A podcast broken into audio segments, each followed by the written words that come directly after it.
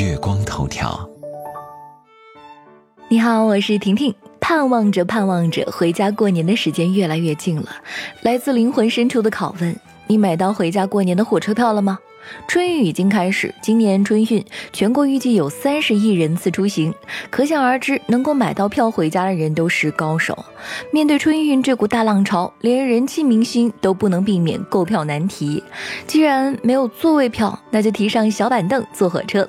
因为一条带小板凳坐火车的消息，吴京又火了，还登上了热搜榜。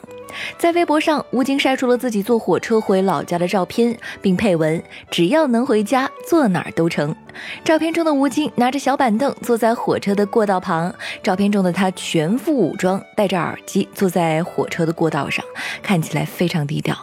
这条微博立即吸引了大家的关注。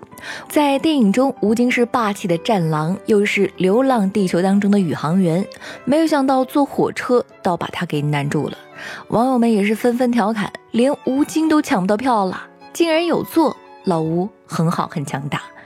春运可不是说说而已，零食、饮料、矿泉水有需要的吗？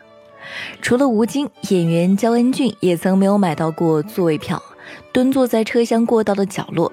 焦恩俊还发文说：“其实我们都是普通人，没有什么特别的。排队买票，没坐站着。”累了蹲着，乐观面对，这就是生活。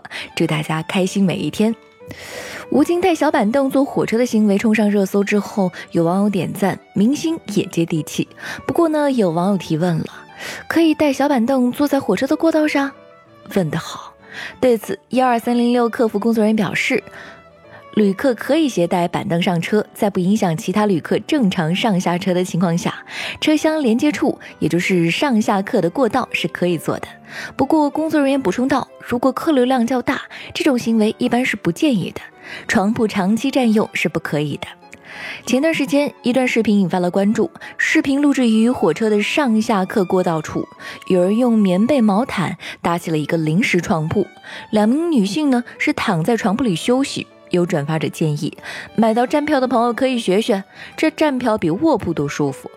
像这种长期占用、霸占行为就是不行的。幺二三零六客服工作人员说道：“列车上的工作人员也会定期查看，一旦发现违规情况，会及时提醒旅客。”婷婷最后想问一句：你回家的车票买好了吗？有座位吗？留言给我吧。月光头条，明天见喽。